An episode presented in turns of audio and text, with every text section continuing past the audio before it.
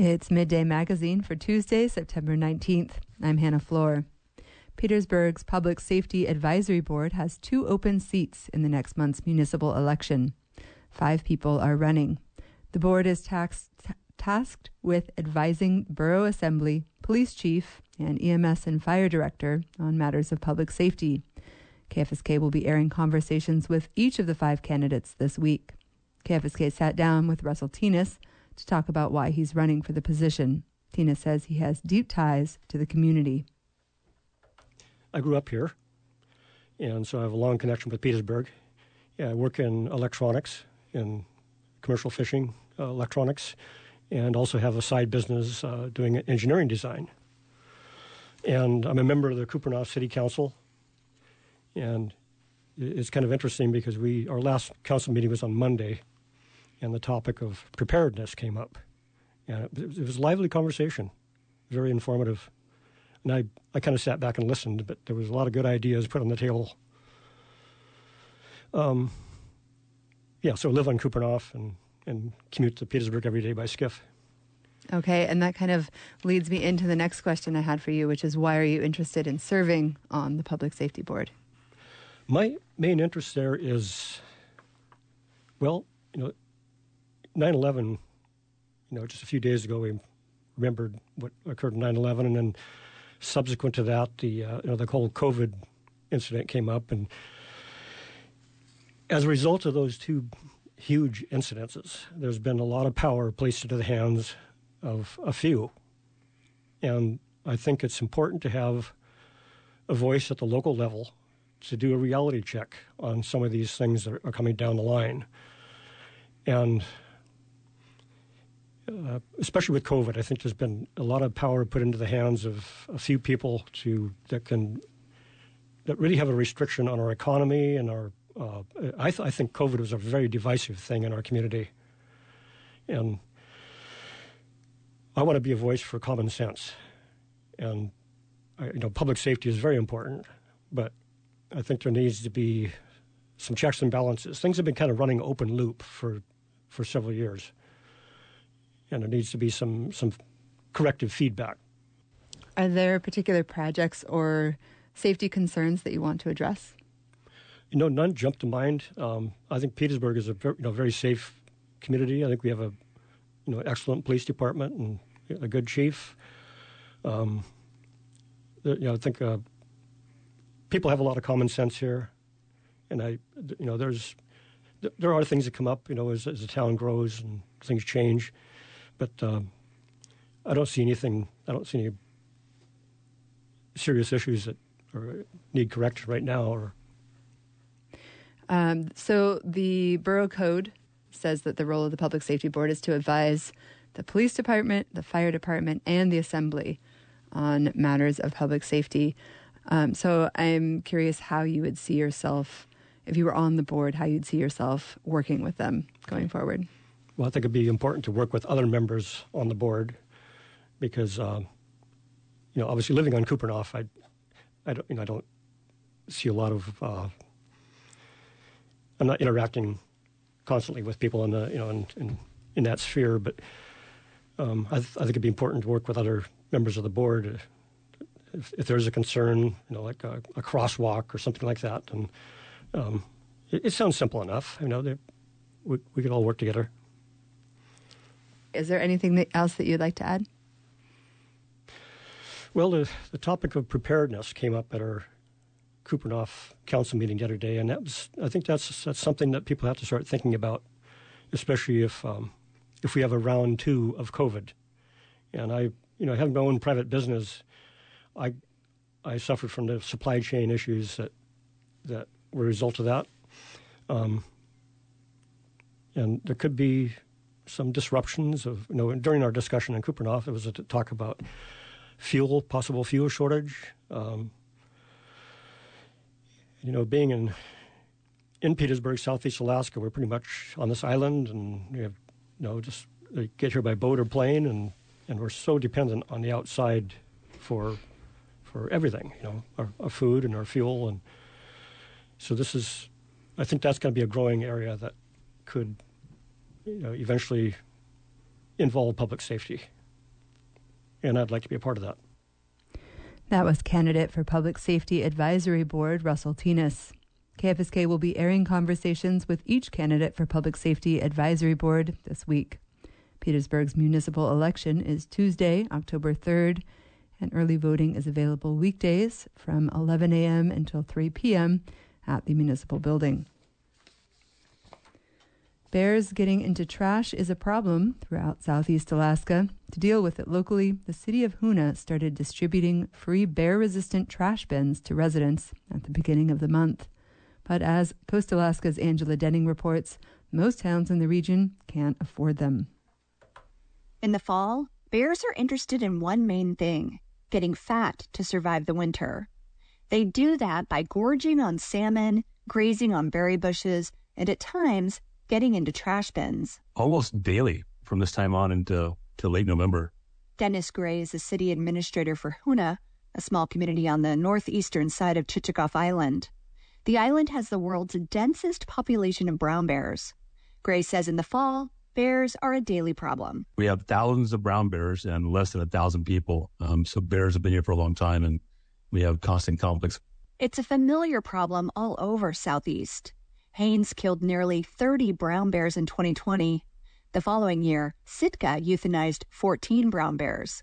In Ketchikan and Petersburg, black bears are the ones getting into trash, but it's still a problem every year.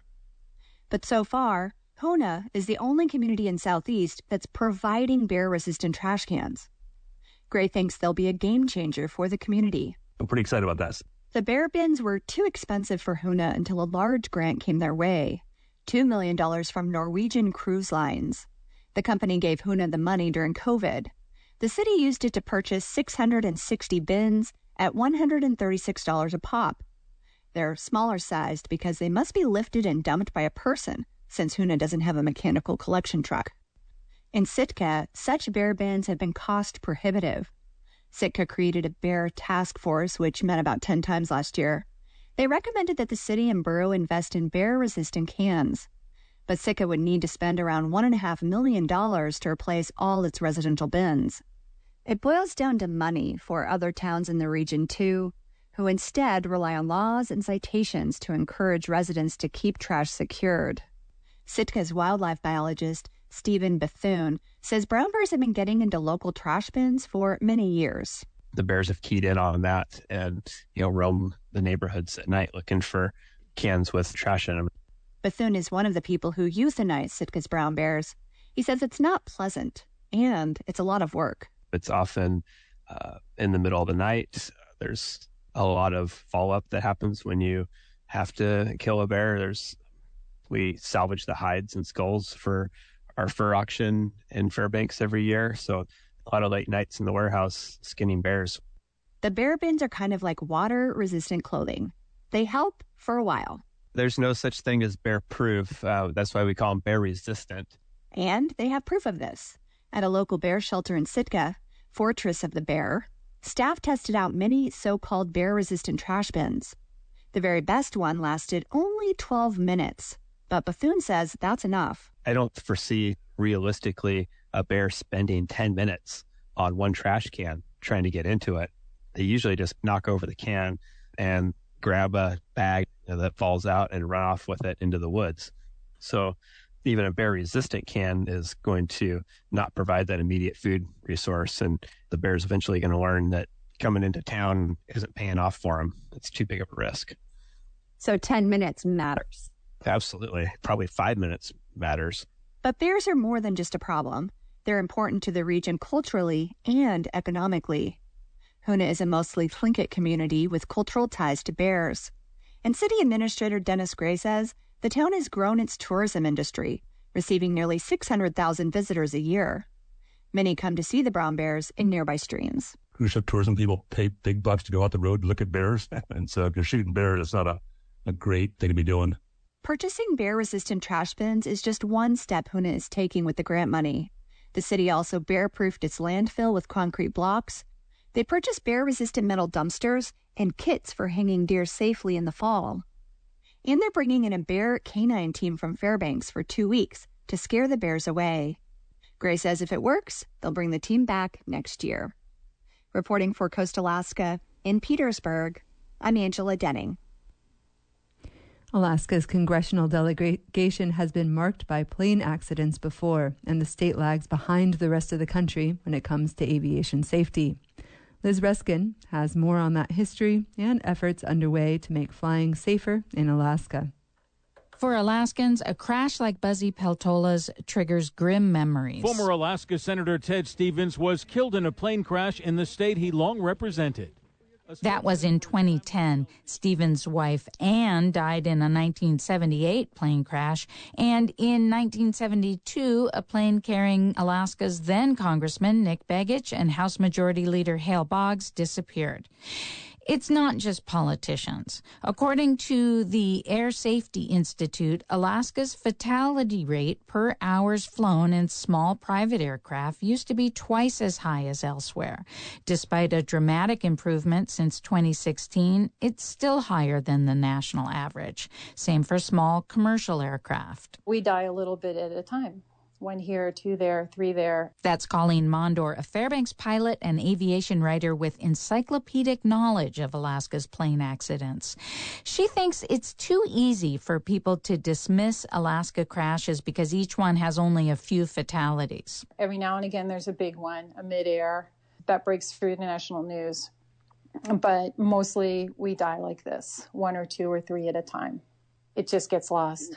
She's sick of seeing the cause shrugged off as Alaska's bad weather. It's not the weather, okay? It's not that, oh my God, that weather was so bad. It's what was the information provided on the weather. The real problem, she and other aviation experts say, is that Alaska hasn't had enough safety infrastructure like paved runways, statewide communication coverage, and one of the most critical, weather reporting equipment. In Alaska, the FAA and the National Weather Service manage about 140 automated weather stations that provide crucial information to pilots.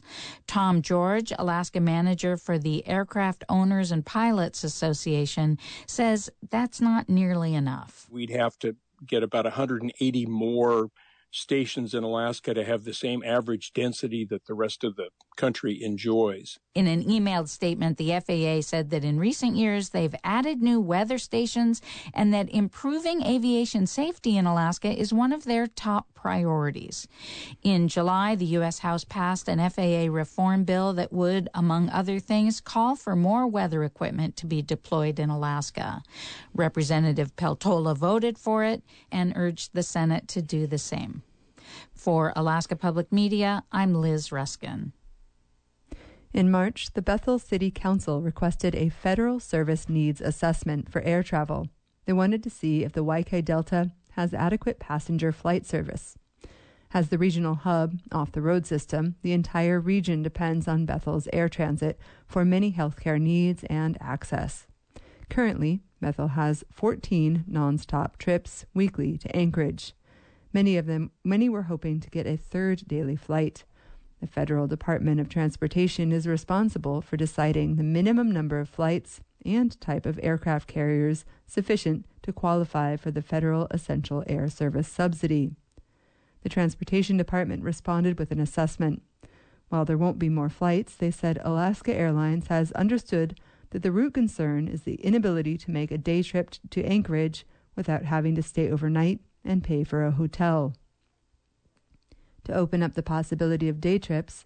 Bethel's morning flight on Tuesdays is earlier on the fall schedule. Flights are now departing from Bethel at 6:45 a.m. In 1980, the DOT determined that Bethel needs 16 weekly round-trip flights during peak season and 14 during off-season. When the city of Bethel submitted its service needs request, it pointed out that the population in the region is more than 50% higher than it was in 1980. The DOT responded that during that time, planes were smaller and flights weren't always nonstop to a hub, and that since adopting larger aircraft in 2007, there's been many more available seats than there were 20 years ago. For KFSK, I'm Hannah Floor.